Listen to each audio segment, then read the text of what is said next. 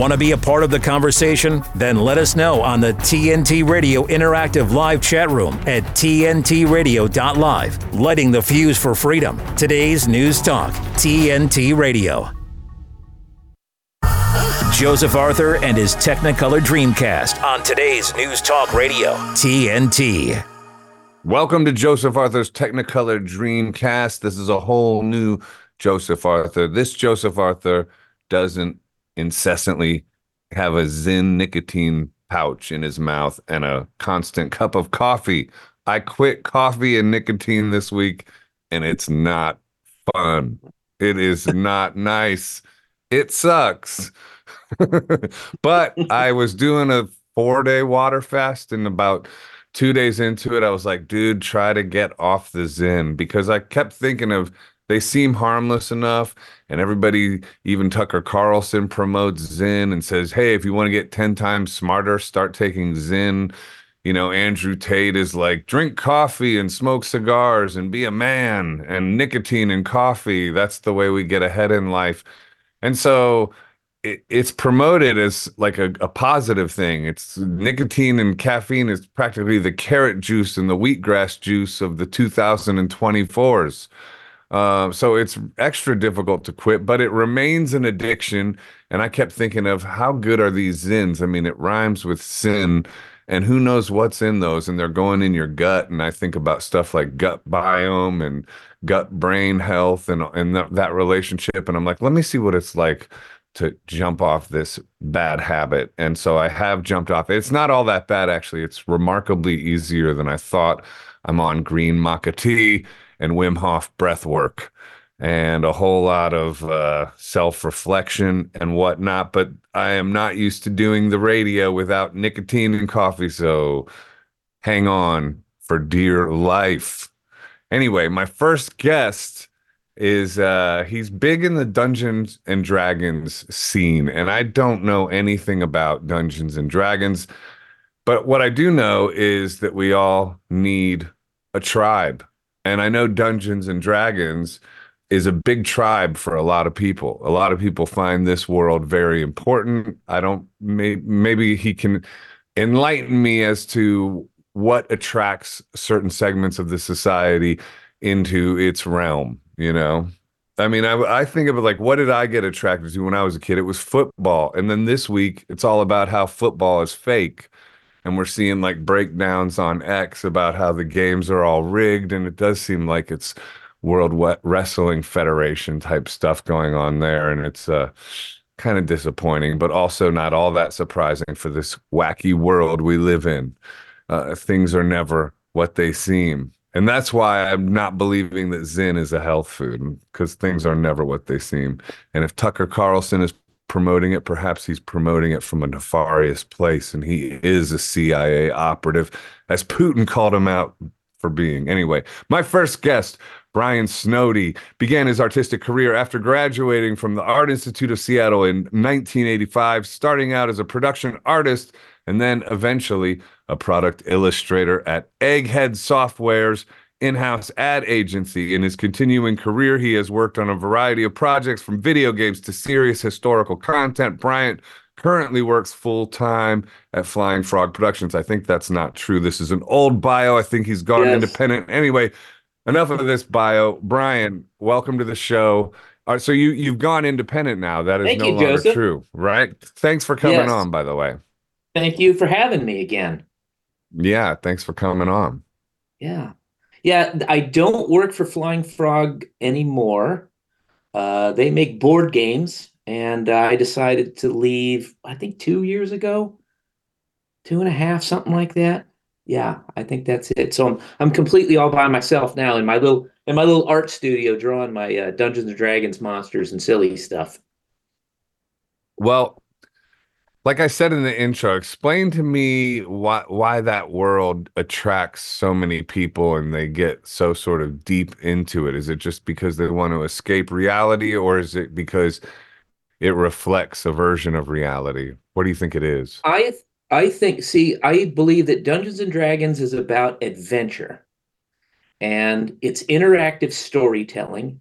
And instead of just listening to a story, you can take part in it you can make decisions. You make an imaginary character, and the storyteller tells a story, and then you can decide what your characters want to do. And it's about problem solving, it's about team building, working together, and uh, the focus is on having an adventure.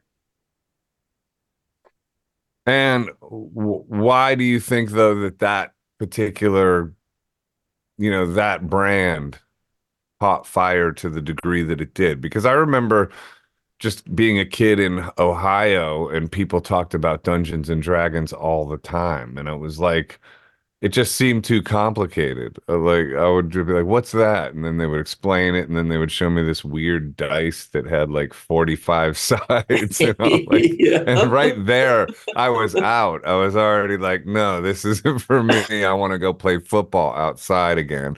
And uh-huh. you know, like, what do you? Why did it catch fire? What what what is your uh, sort of thought for me? Uh, because I I was very artistic, and that's what I do for a living.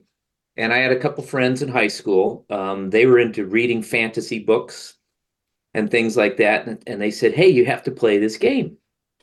And I asked, you know, how do you play it? And they they explained, you make up an imaginary character, blah blah blah. We tell the story, and I was immediately hooked because I had all these images in my head of what the story was, and I would draw them and for me, it was a very creative thing to do. And uh, because two guys who taught me how to play were really fun to be around, they were they were quick with the joke and quick with the wit. It was just very entertaining and fun. What about the dark side of it though? Because the other thing that happened was it would be like you'd hear about, oh, this these kids killed themselves because they lost in Dungeons and Dragons. You would hear weird stories around it too, like that. What's up with that? Yeah, that was a uh, um, some things that happened to that. But when you look into these kids' background, you realize they're taking tons of drugs. They're delving into just some dark stuff in general, and um, I think that was more the problem than the dungeon. And Dungeons and Dragons, I think, got a bad rap. You know, during the Satanic Panic type of thing in the '80s.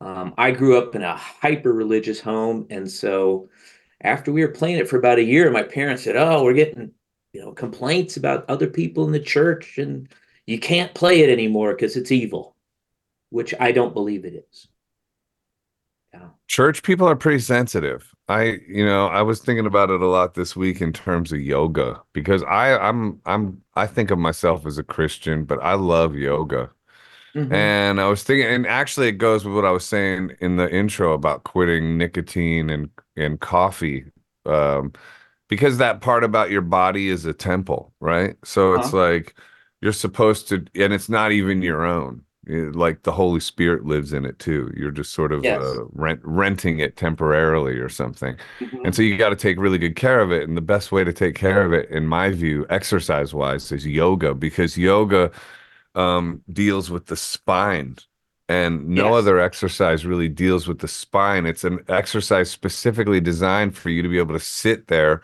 silently and t- hanging out with God. It's an mm-hmm. exercise mm-hmm.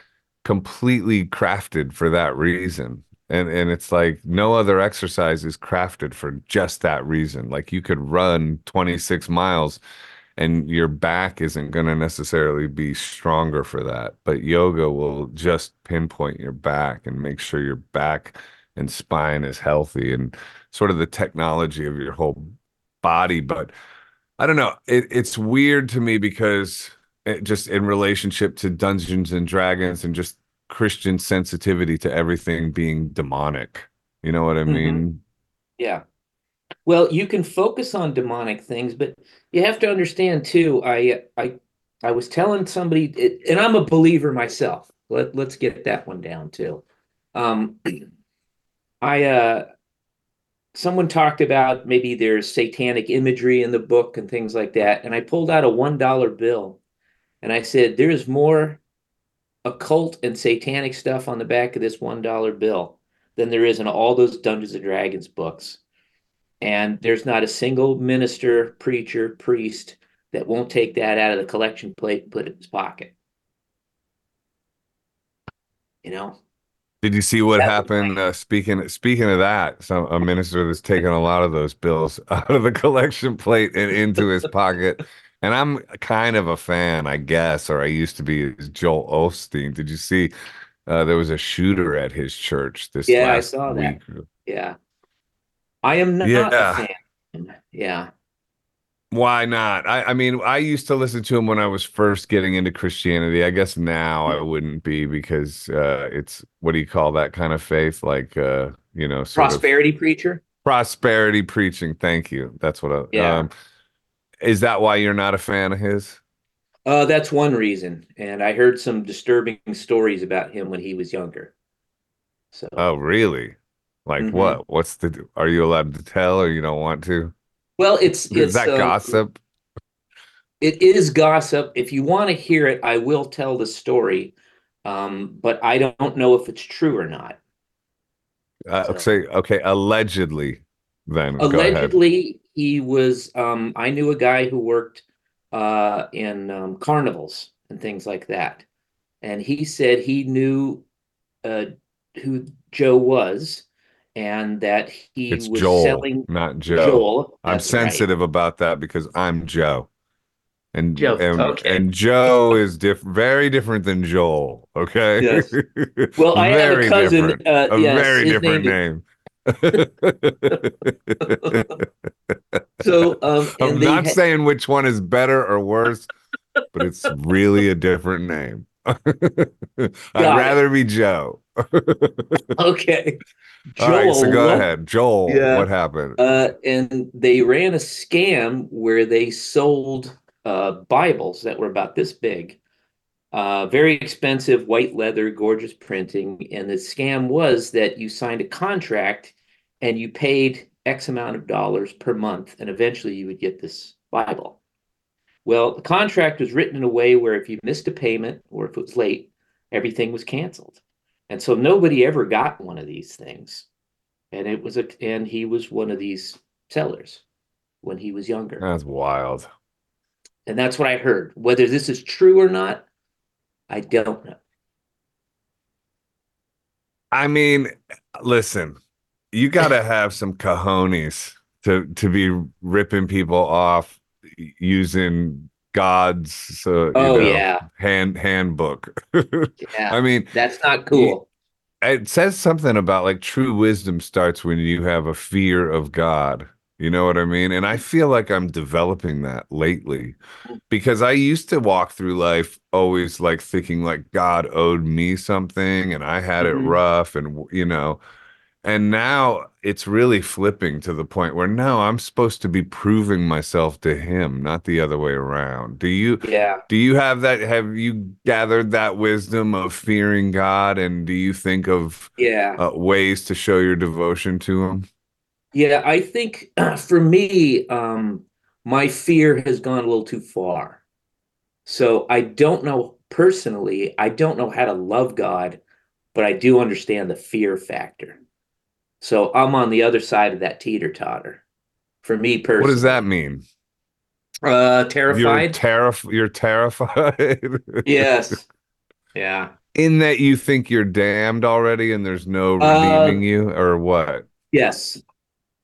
In some ways, Mm, that's a Mm. problem. I understand. it is a problem. It is not And- good.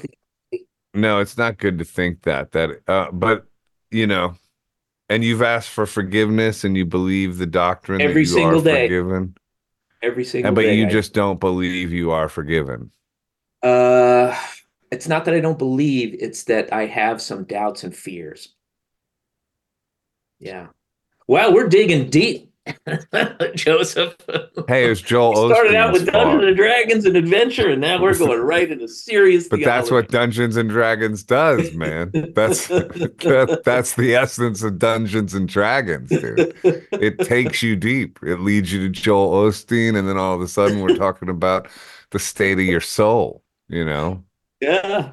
This show doesn't mess around, does it? But I mean, if you think about it too, it's like, do you believe in that your battle is with principalities and not with flesh and blood? Uh, yeah. And so do you believe that you you've done something or the principalities working through you has done something that you can't be forgiven for that you're worried you might not be forgiven for?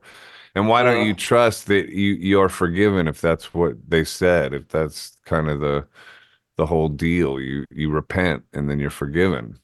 Right? Yes, but there's there's levels of repentance too, right? Or, do, do you still end up doing the same bad things over and over?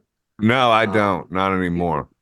I well, No, it depends. I mean, I have. Let, let me actually though. Okay, Let me. there we go. I have. I I do understand that, but I Mhm. don't anymore. I don't anymore because I let go of anger and I Mhm. forgave. I forgave everybody and myself. I'm working on it still. It's a work in progress, but primarily, I did do that. And then now I just practice observation all the time. And I'll have like Mhm. little fear that comes up here and there. Like, oh, I should be doing this, or oh no, what if I'm not going to be taken care of, or oh no, I should be getting on this. But I'll know that that's just my mind messing with me, and that that's not, that's essentially demonic in nature. Yeah. Those type of thoughts. Anything that leads to fear, anything that says to you, oh, you're not really forgiven, you know what you really are. That's not you. That is the voice of the devil, in my opinion, or his minions or something. Mhm. Yeah. Yeah, I can see that. Yeah. So you are saved, my friend. Fear not. And let's take a quick Hey. break right after these words on TNT. TNT's Brewster Torres. The WHO's proposed treaty will increase man made pandemics by Meryl Nass. Just a minute about this.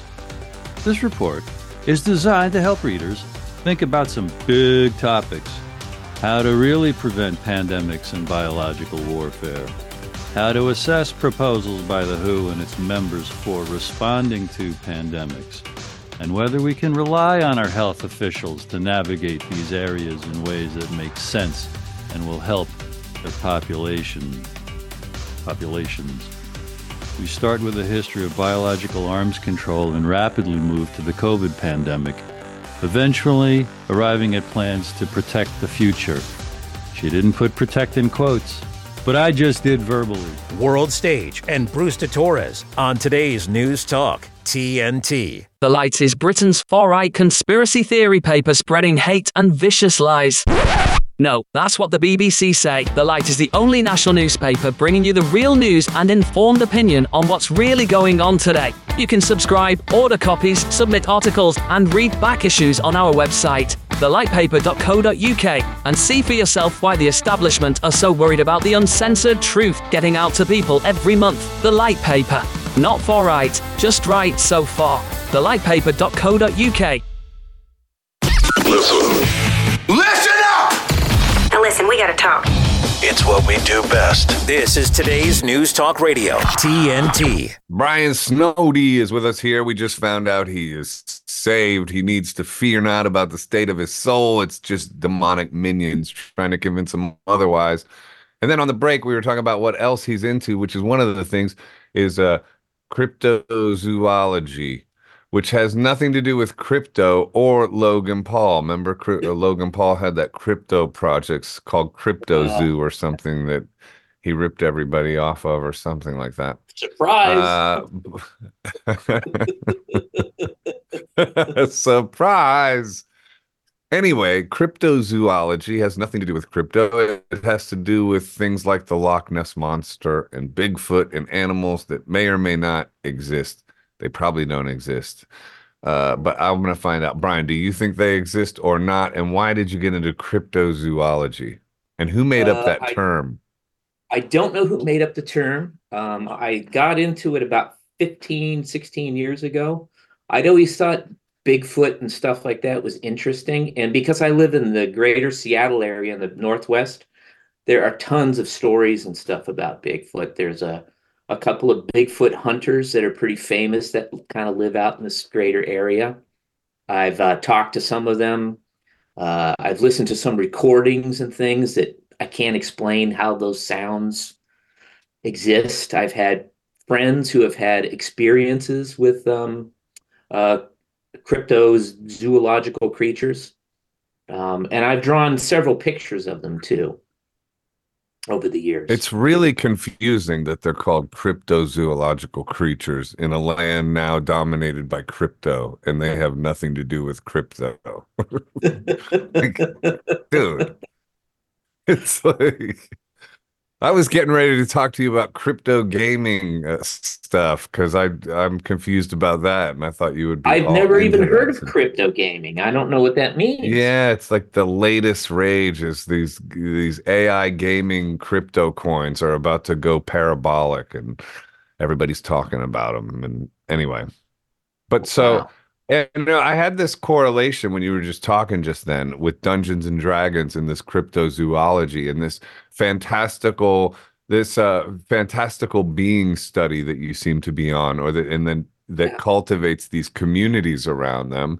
And then I was like thinking like okay, these are all fake, right? Dungeons and Dragons, Bigfoot and Loch Ness monster probably don't really exist. I know that might offend some people that'll say no man, they do and okay, maybe they do. But okay, and then the the latest reports of aliens and you know what Tucker Carlson was saying that they're sort of beings from other dimensions. So maybe these things like Dungeons and Dragons and cryptozoology, the study of Bigfoot and Loch Ness monster and stuff was pointing to these interdimensional beings that have been among us all along and the people that got really sort of obsessed into these worlds were sort of perceiving this before us normies perceived it. What do you think of that? That's interesting. Uh, many years ago, I was invited to be on something called a UFO I team. There's a guy out here. He calls himself the um, uh, what is it? The paranormal lawyer. He's a real lawyer. His name is Michael Hall, and he said uh, we're going to go up and we're going to film like kind of a TV reality show up in Glacier, Washington here. And so we went out there and we filmed the show. And my job was that I was the um, like forensic sketch artist. And so people would come up to me and they would tell me about an encounter with a with an object or a creature or something, and I would draw it like a police sketch artist would draw like a a potential criminal or something. And that was my job. And it was uh, it was fun to work on the show. The show never got picked up or aired or anything but I remember a couple times drawing creatures and things for people and showing them and have them break down in tears, saying, This is exactly what I saw. So I don't believe any of those people were jerking my chain or lying to me. I think they really did see those things. And Hmm. so that's one of the reasons I believe that a lot of this stuff is real. Hope that answers a question.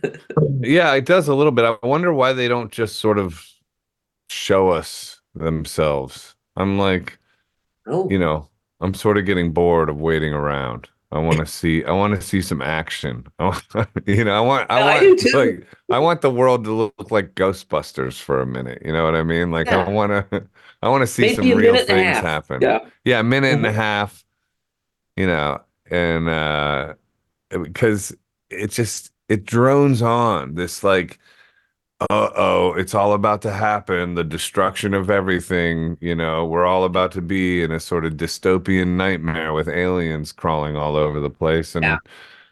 it's like are we just kind of like playing a giant game of Dungeons and Dragons ourselves in, in the media? Have we just expanded the whole so. world into a fantasy game? Isn't that interesting? Yeah, it is interesting. I never thought of it that way, but uh, what you said just makes a lot of sense, though. Right. Because it's like, I don't know, like my life day in, day out, even during COVID, other than everyone going kind of nuts around Yeah. me and getting mad at me, like my life out here in Arizona is pretty, pretty laid back. There's really nothing. I mean, grocery stores are more expensive now. That sucks. And I guess I'm privileged. But Mhm. um, you know, I don't know. There's been a lot of doomsday talk. And I mean, I know it's doomsday for a lot of people out there. So who knows? Anyway, man, are you going? Speaking of crypto, though, I think uh, you're. You, we talked about this the first time we talked about NFTs because your work Yes. and NFTs go together like white on rice. And plus, you're working on triptychs. Explain the triptychs you're working on and if you're considering doing any kind of NFT uh, stuff. Okay. Let's see. I have um let me grab some of these triptychs I'm doing. Yeah, let's see some for the folks tuning into Okay. YouTube and Yeah. Rumble. So these are uh, Magic the Gathering cards. Okay. So I did um so these are some of the cards here. And um so what I do is I did a famous set called Urza's uh, Lands. Okay, that was the set that they have the power plant, the tower, and um, the mine. So what I do is um, they send you what's called an artist proof, and every artist will get 30 to 50 of these proof cards, and they don't have a back on them. So artists will paint on the backs. So what I've been doing is because it's a set of three, I've been painting pictures on the backs. And so I do a lot of Star Wars themed stuff. So I painted, I paint these on the back here. Here's a Darth Vader pick from, uh, what's it, Empire Strikes Back. And then I sell and you painted that and so so that's like the size of like three basically uh hand you know normal cards with this intricate painting of Darth Vader Yeah. um that looks like uh yeah very realistic looking very beautiful actually and and reminds me of being in the 70s all of a sudden I mean it, you hand painted that on those cards Yes, how long Yeah. did that take you it takes a day. wow Like I can I can bust some stuff some stuff out pretty quick. Like here's here's one I did of uh Conan from the Conan the Barbarian movie. It's Conan with the sword out.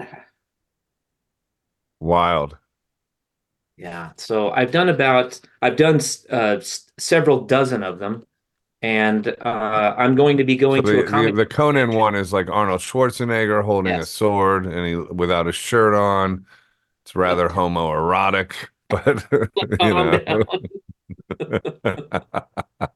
And then I did one here. Here's here's a good one too. Like here's the opening scene of Star Wars when the when the uh the giant ship, the Star Destroyer flies by.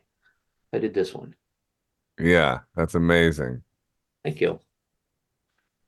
So, what is it about these these elements that go together for you? Conan, the Star Wars stuff, Magic the Gathering, Dungeons and Dragons. It, it's all it all harkens back to like uh you know sort of 70s and 80s youth culture, right? Yeah, it was um because I I was born in 1965, so I grew up in the 60s, 70s when um you know, reading uh Batman comic books and superheroes and things like that. But then you get to watch uh, you know, a pirate or a Viking TV movie of the week or something, you know. Mhm. And um, I love that kind of stuff. And um I always wanted to draw those kinds of things. So fantasy Are we missing? Yeah, yeah. Are we missing those uh, those sort of cultural cornerstones now? I think we are. Like, uh, I mean, I think so. you know, we we all sort of came together. Like the, these cultural cornerstones were the benchmarks of our tribes before, and now our tribes are. What are our tribes rooted in these days? Like, what is youth culture forms tribes around? What TikTok trends and I mean, what else? Taylor Swift. Um, I don't know. It's it's interesting, but we we definitely used to have something that I think has gone missing to some degree now, or maybe it's just changed. What do you think? I think I think that's part of it because when I was a kid, you know, to play Dungeons and Dragons, y'all have to sit around a table and get along with each other. Or if you're going to go see a music concert or something, y'all pile into the car and you go see Iron Maiden or something. You know, I don't know how many mm. kids go to concerts these days or if they just watch it on their phone or what. It's there was something about doing something together. You know, you and your friends get together, you build a tree fort out in the middle of the woods somewhere. How many kids do that now? Well, and now we have the Vision Pro, which I don't know if it's going to take off or not, but that puts you in more of a solitary universe. Now it's not even like hanging out in a room together, staring at your separate phones. It's like putting a whole visual cage on you and over your whole face. So you're like I like that term. isolation. I mean, cage. yeah, it's like a visual cage. It's it's stunning technology, but at the same time, what's the price, you know? Yeah, because I was just watching David Icke on Twitter, you know, he's like calling out Elon Musk for really sort of taking back the promise of free speech. He's uh, I think he was like sort of complaining that he was getting shadow banned on some level and then John O'Looney, the famous mortician who's been first discovered out of the UK, who first discovered all the clots from the COVID jab, Hmm. uh, had his account blocked or or suspended on X, and you know people are calling out Elon Musk. I even wrote a tweet saying, "Elon Musk, please unblock this account. This guy's important. Thank you." But yeah, it's odd. Yeah. And basically, like, yeah, just like what David Icke's point was, was that social media lured us in through fr- with free speech and in the promise of free speech, but then it slowly will take it away and take it away, and as it has in the past. And it seems Mm-hmm. like X is getting ropey again as well in the realm of free speech. Like, yeah, it's kind of free speech for some and not for others. And if you Oh, yeah. criticize the sort of Elon character, then you know you're definitely going to get shadow banned or whatnot. It creates weirdness, but I'm wondering if people are going to get back to emails and creating their own websites. I want to start focusing more just on my own website and putting content on that because I don't like the whole likes thing and and the sort of like endless high school popularity contest of social media. I like I want to create content and art back the way I used to for my soul and for anyone who wanted to get with it. Like there there's something very reductive about social media that makes us all like circus clowns like go, like you know vying for attention because that's the nature of that realm. And and if you're in it, you fall into it. So I want to like have a digital realm outside of all that. And I don't care if only like 10 people go visit it. It'll Mhm. feel good. It'll feel empowering. And I think humanity in general might start start getting burnt out on this whole social media thing. Yeah, uh, to a certain extent. I I have a social media account on Facebook, and I do it because I need it for work. So Mhm. if fans want to get a hold of me and buy, you know, some of these cards or or hire me to do something, I have to be accessible for them, and I make um, more money off that than I do my um, my website. I get more communication off that. And also, I like to say, hey, everybody, I'm going to be at the comic book convention in two weeks. Come and see me at booth number 224 and and bring your cards and buy some artwork. And I don't ever talk about social things, politics, uh, religious matters, super personal stuff. It's just about, for me, it's about advertising and communicating with my fans, showing my artwork. Yeah, I guess, man, but then that gets boring too. I don't know. I'm tempted Yeah, but that's how I make a living. Yeah. That's I'll turn off the money spigot. yeah.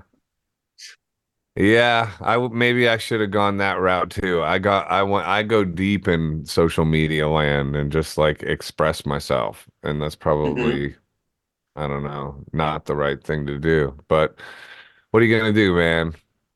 So what yeah, else? you What else are you show here too, right? Yeah, well, that's true. I can express myself right here on TNT Radio. Yes. Hey, I want to make this announcement. Last December, Julian Assange's two day public hearing was announced for February 20th and 21st at the UK High Court to determine whether Julian will have permission to appeal or whether he will be extradited to the United States. TNT will be at the Royal Courts of Justice, broadcasting and covering the entire two days if required.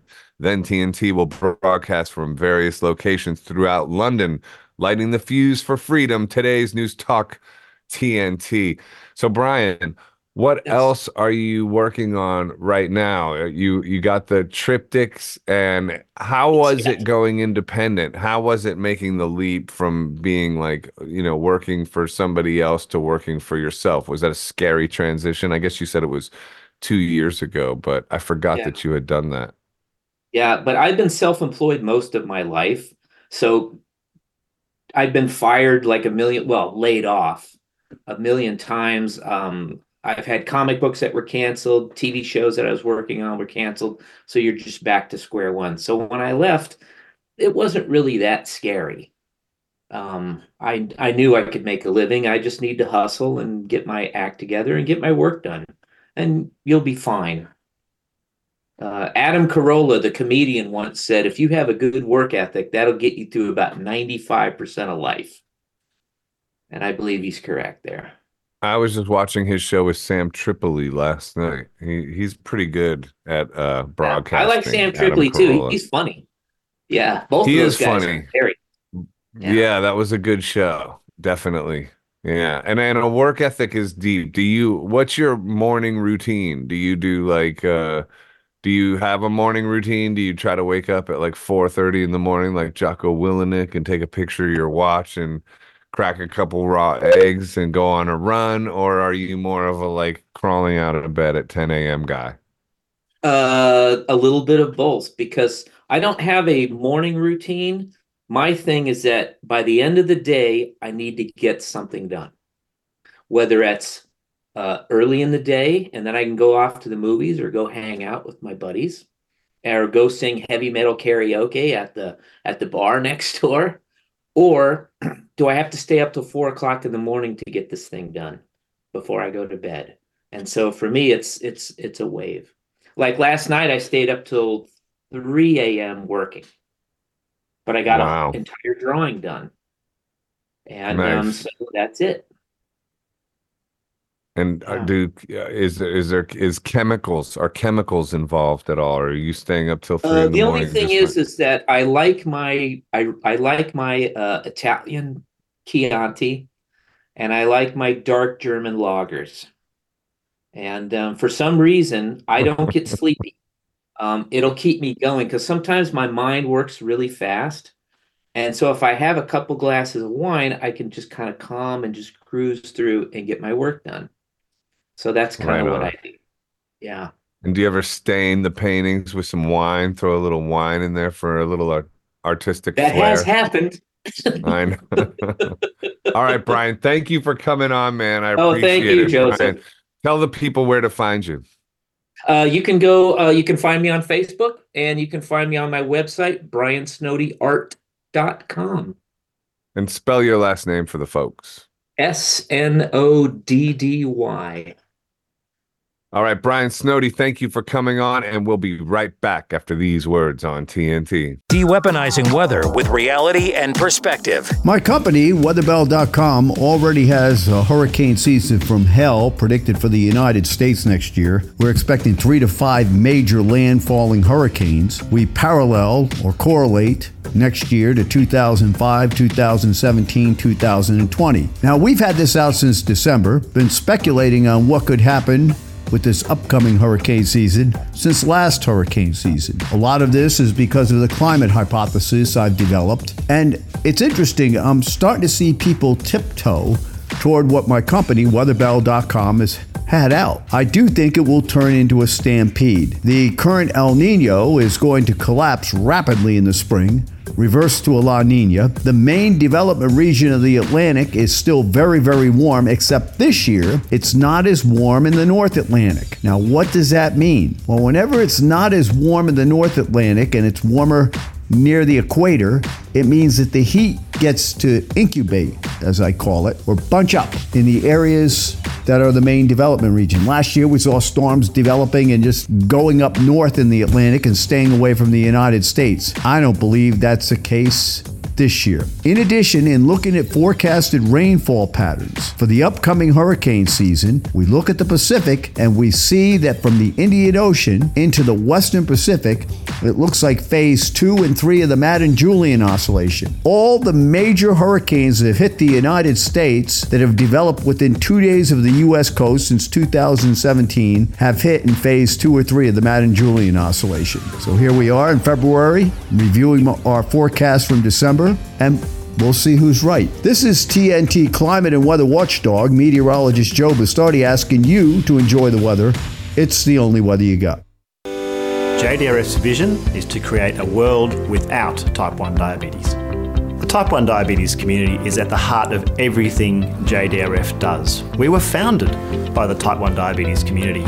In the main, we are governed by the type 1 diabetes community, we're energised by the type 1 community, and we're accountable to the type 1 diabetes community. It's on their behalf that we exist, and it's on their behalf that we must succeed. JDRF exists to rid the world of type 1 diabetes. It's easy to say, but it's hard to do. So for us, that means rallying all the resources and all the people and all the organisations required to make that a reality as quickly as possible. The world's best researchers, exciting innovative companies, and the passion of the type 1 diabetes community, then delivered through the health system so lives get better every day, day after day, until the day we find a cure. To everybody in the type 1 diabetes community, no matter your age or stage with the disease, whether you were diagnosed recently or a long time ago, we need you to know that we are here working on your behalf to deliver a world without type 1 diabetes as quickly as we can. Thank you to everybody who's supported JDRF in so many ways. You are making our vision of a world without type 1 diabetes possible.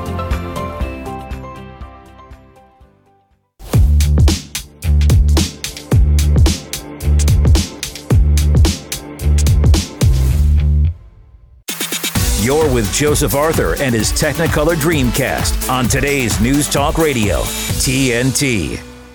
Who is going to be president? That's all anyone can talk about these days. Is it going to be Joe Biden? Is it going to be Donald Trump? Will Donald Trump be arrested? Will he be able to run?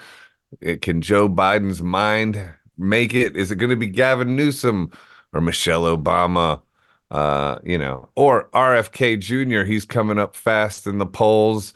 And uh, what I found out from my next guest is that there's 1,500 people running for president, and it makes you wonder how and why they're running if there's uh, little to no chance that they can win. Is it uh, maybe she can tell us? Christina Tobin is the founder and chair of both the nonprofit Free and Equal Elections Foundation and the petitioning company Free and Equal Incorporated, a thought leader in the electoral reform and voters' rights movements. Christina has made it her life's mission to spread unity, peace, and opportunity by reforming the electoral process, and her foundation endeavors to inspire individuals to run for office and empower voters with information on all their candidate choices. She's here with us now. Christina Tobin, thanks for coming back on the show. How are you been? Congratulations. Hey, thank you so much. Thank you for having me again. And thank you for everything that you do and standing for oh. freedom and, and real uh, real ideas and issues. Thanks. I try, you know, doing my mm-hmm. little thing here on this little part of the world, trying to one day at a time it. But so you're about to host your second presidential debate, February 29th. Um, and I heard in an interview you gave, I think on Alex Jones show, where you said that 1500 people are running for president. How, why are they running if they can't, don't have any chance of winning, or do they think they do have a chance to win? I mean, isn't it very expensive and grueling to run for president. And how come we only hear of like three or four people running for president that we take seriously? I think it's exciting and inspiring that over 1,500 people are running for president. This shows there's a lot of people who want change, who want to replace the current people in office and or be president themselves. Many have just signed up with the FEC and declared they're running for president. And there's a handful of them 30, 40, 50 that are really taking ballot access serious. It takes a lot of money to get on the ballot. Even as a Democrat or Republican, it takes 25, 50,000 signatures. If you're Robert F. Kennedy Jr. running as an independent or Cornel West, it takes 938,000 ballot signatures to get on the ballot in all 50 states plus DC. Uh, I think that, that it's very inspiring that many people are running. The reasons we don't hear about them is because the current two party system, really the uniparty, the one party uh, system, it, it, they create these flaws, electoral flaws like gerrymandering, flawed voting machines. We have the worst voting method you could possibly have, singular vote. Uh, the list goes on and long, on and on. Electoral college, the closed presidential debates. And so here at Free and Equal Elections, we're here to help get accountable candidates elected across the political spectrum. We have a big mission ahead, and we are hosting our second presidential debate. Free and Equal Elections is hosting its second presidential debate this February 29th at the Chelsea Television Studios in New York City, the home of The Daily Show, Jon Stewart. So it's a very cool venue and a, a high level production team that we're working with. Are you going to get Jon Stewart to show up? You better. Eventually, that's the goal. He has been invited. Come our on.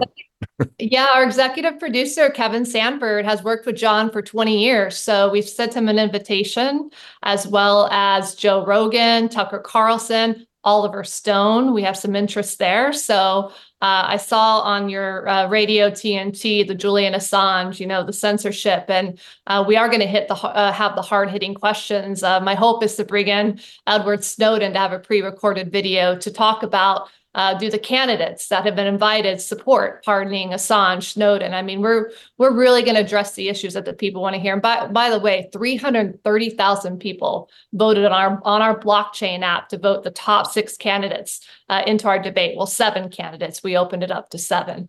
Robert F. Kennedy Jr. was the seventh on the list that was voted in. And you got Cornel West in there. He was the only candidate I saw. I guess I certainly didn't know there was 1,500 people running for president. So I'm sure there's many that were for ceasefire. Uh, and but Cornel West was the you know most popular one that kept uh, espousing a ceasefire agenda, which surprises me that there aren't more 100% peace candidates running for president that that elevate to sort of a high consideration place. Does that surprise you? Did it surprise you that Kennedy went so sort of hard to the paint for Israel and and and not uh, calling for sort of a humanitarian relief for the people in Palestine? He has been coming out more outspoken about Palestine recently. But yeah, I mean, on, on the other end, if you look at JFK and uh, what happened to him and the family line, I don't know. It's it's a little bit. It definitely caught me off guard. But on the other end, if he didn't come out in support of Israel, I, am not sure he would be in a very safe place, especially with the fact that Biden administration he has really no security. He has to hire a private security firm to protect him, which is probably better, uh, I would say, than the government uh, and safer. Uh, so, it, yeah, it's it, I am. But my role at Free and Equal Elections is to bring these candidates together to express why they have the viewpoints that they have. Cornel mm-hmm. West, Bill Stein, and uh, many others, Claudia, Jasmine, Lars. Uh, Chase, the Libertarian parties, the Unicorn Party, the Socialist Party, Independents have um, Robert F. Kennedy, Dr. Jill Stein, Green Party have all been invited to this debate. And so uh, here at Free and Equal Elections, we support more voices, more choices, and we're in a mindset that there's no problems, only solutions. And as we bring about those conversations, we see the system using words, and you know, against you and other outspoken thought leaders of anti this and conspiracy theorists. and these are just these are labels that are used to take away our power yeah, and exactly. are to be able to think about things. And we see right through that for and equal elections. Hey, so in your debate, one one thing Rogan always brings up is, uh, I guess I should call him Joe Rogan. but anyway, like one thing Rogan always brings up is uh uh um that these debates need to have longer conversations. What you were just saying reminded me of this. Like people need to be able to spread out and really go deep into their ideas, not talk in these like 30 second sound bite sound bites. And it's like where the, you know, sort of the conductor of the debate is going, time, time, time, back to the other guy. You know what I mean? Like let them talk for five minute stretches and, and let the debates go on for three hours or four hours long. I mean, is that the type of energy you're bringing to it, or is it more traditional? Oh, I would say traditional in the sense that we're using and have always for 15 years, Free and Equal Elections has been hosting presidential debates since 2008 2012 larry king and i co-moderated together reaching tens of millions. And we have always used what's called the cumulative format which is created by the of women voters in the early 70s uh, before their debates were stolen by them uh, from the commission by the commission on presidential debates. So the format we use is a two minute opening, two minute closing. Um, we allow each candidate to take turn to respond, take turns that is to respond two minutes to each question, and they can have a, a one minute rebuttal or, or an expansion if there's a topic they're really passionate about. They can expand on that or have a dialogue back and forth, but not interrupt one another. So this is not a spotlight for the moderators. This is uh, like the words and what I've learned from mentors from the Martin Luther they're keen to, to listen to these candidates and to really dive deep into their ideas. And we're not here to attack one another. We're here to learn and respect, no matter how different the ideas are. The candidates thus far for 15 years have always respected and been kind towards one another because truly love is going to win, compassion is going to win, and we have to have this exchange of ideas in order to bring about the solutions for our, our country and and our nation and our world. Well, so you guys do do the the pretty big time limit restriction then. I wish they would stretch them out a little bit longer because I feel like you could I don't know, it would catch people into like seriously what they really thought because it's so easy for political discourse to sort of you know, sort of dodge things in within time limitations. You could just sort of say a bunch of stuff that doesn't really mean anything and then your time's up and you sort of get out of it. Whereas if you have if you have all the time in the world to complete an idea, you can't really duck so easily. You know, when you do a TV debate, there's typically a two hour limitation and you have four to six candidates. So that there's that balance. But the long term solution right is that the blockchain app, the 330,000 people that voted in these candidates ranked twice voting, uh, there's a bigger vision. Uh, we're going beyond our beta version into the future. We'll list every candidate running for office, it's in office, and I'll have videos of each candidate that can go. Let's say there's a topic of question at our debates that we only have two minutes to respond to. Over time, we'll plug five, 10 minute longer expansions of their ideas and questions into that blockchain app uh, which will inspire more people to run, give them the tools to run, click to support a candidate, click to learn how to get on the ballots. So it's going to come, bear with me, but for the debates to stay in the kind of mainstream, our de- Democratic debate we had a couple weeks ago, a month ago in New York, we're going to the same venue, Chelsea Television Studios. The production level was higher than CNN. Even people within CNN said the, the level was higher than that. So there's a balance of having that commercial ad and all, but the format does engage way more conversation between the candidates. But I agree with you, it's never enough. And that blockchain app will support that in the future. I can assure you of that. So, uh, do you think that there's any danger that there won't be an election at all in 2024? I mean, the serious conspiracy theorists among us sort of think that there's going to be, you know, sort of catastrophic events and chaos ensuing and wars breaking out to prevent there being any kind of um, real election at all. And and unless they can thwart Trump completely they'll make sure to uh, make it impossible for him to get in. And then you get Biden who just seems to be coming unglued and I mean what what do you think's going to happen and who who do you think will ultimately win and who do you want to win or you, do you not openly discuss that kind of stuff I have insight. I have a petitioning company mentioned called Free and Equal Inc. at the opening that's gathered, coordinated over millions of signatures to get candidates on the ballot. And we've been recently hired by Robert F. Kennedy's super PAC, American Values, 2024 American Values. So I'm helping get Kennedy on the ballot in several states or even more. And many may know that the DNC has tried to or will try to sue I don't think they will prevail. Their case is very weak, and uh, what the PAC is doing is right for electoral issues. So I have been inquired by uh, team members within the Trump campaign at one point in time to see what it would take, like for him to get on the ballot as an independent. I was even inquired the first time I reached out to by Trump's campaign when he first ran for president as an independent. Is there concern within the campaign that he may strategically be jailed at the time that the convention happens for the RNC? Absolutely. Uh, have they told us that they think he or that he will be jailed? Yes. So let's see what happens. I do think it is favored and very much so for Biden to win. Uh, however, in order for a candidate like Kennedy, Cornel West, any of the candidates that are part of our debates, third parties, independents, to truly have a free and equal chance of winning, they're going to need an independent movement to help them to cross the finish line, uh, to be able to not only get on the ballot in all 50 states plus DC, which I did for independent Ralph Nader in 2008, starting at zero ballot lines, and I over and saw his entire ballot drive. And so I've successfully successfully done it in the past. I'm confident and will do my best with my role within Kennedy. Uh, but candidates like Kennedy are going to need an independent movement and a mainstream presidential debate platform in order to win. So anything's possible, but without that independent movement, I think it is very much uh, uh, predetermined for Biden to win. And uh, we can, some can many have ideas that the election was taken from Trump, but let's go further back. Let's go to Dr. Ron Paul and Ross Perot. And uh, you can go way back into history. This is not the first time that we've had electoral issues and flaws all the more re- reason to fix it. And it's it's really it's it seems like it's going to be a lot of hard work, but really when an idea comes, nothing's going to get in its way. The new paradigm shift is here. And uh, I am excited to be a, a, part of that. And independent media like yourself to support a platform like this is very much appreciated. Thank you for coming on, Christina Tobin. Please tell everyone where to find you.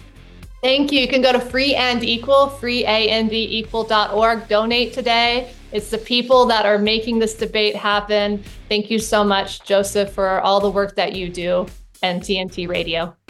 Thanks, Christina. And the debate is February 29th in New York City. I wish I was going to be there, but I will not be there. But you should be there and keep listening to TNT. We'll be right back after these words.